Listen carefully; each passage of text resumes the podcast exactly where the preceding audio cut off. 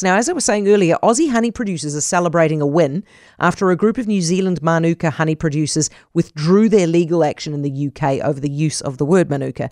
Now, the Kiwis have been arguing the word is exclusive to New Zealand and they wanted the Aussie producers to stop using it. With us now is John Rawcliffe, CEO of the Manuka Honey Appellation Society. Hi, John.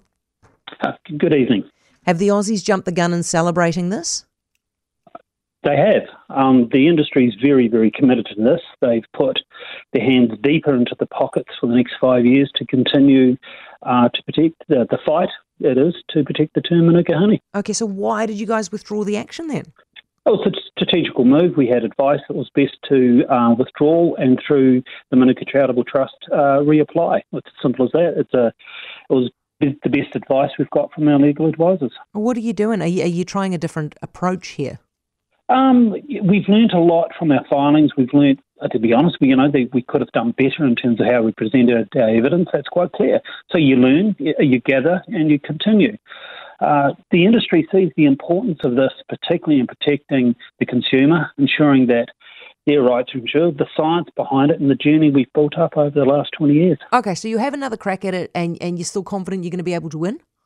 The answer is yes. It's, it's, it's the confidence comes from the commitment from the industry um, that is prepared to fund for at least you know for another five years. Oh. Two, the fact that we're right.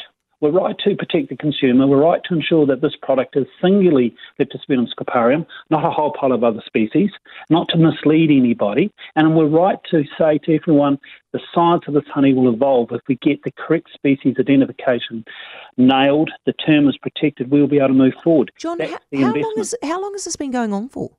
It's been going on since August 2015. But if you look at other industries that have done this, Parmesan's cheese, yeah. for example, or Scotch whisky, that's 109 years to get to a $6 billion industry. That's a long journey. You've got to be committed. And I'm not even talking about the importance of te reo or the word. I'm just talking about the economics and protecting of the consumer. It's well worth the investment. John, thanks for talking us through. Appreciate it. it was, what was that? Seven years already, another another five years to go. So mm, it's going to go on for a long time. John Rawcliffe, Manuka Honey Appellation Society CEO.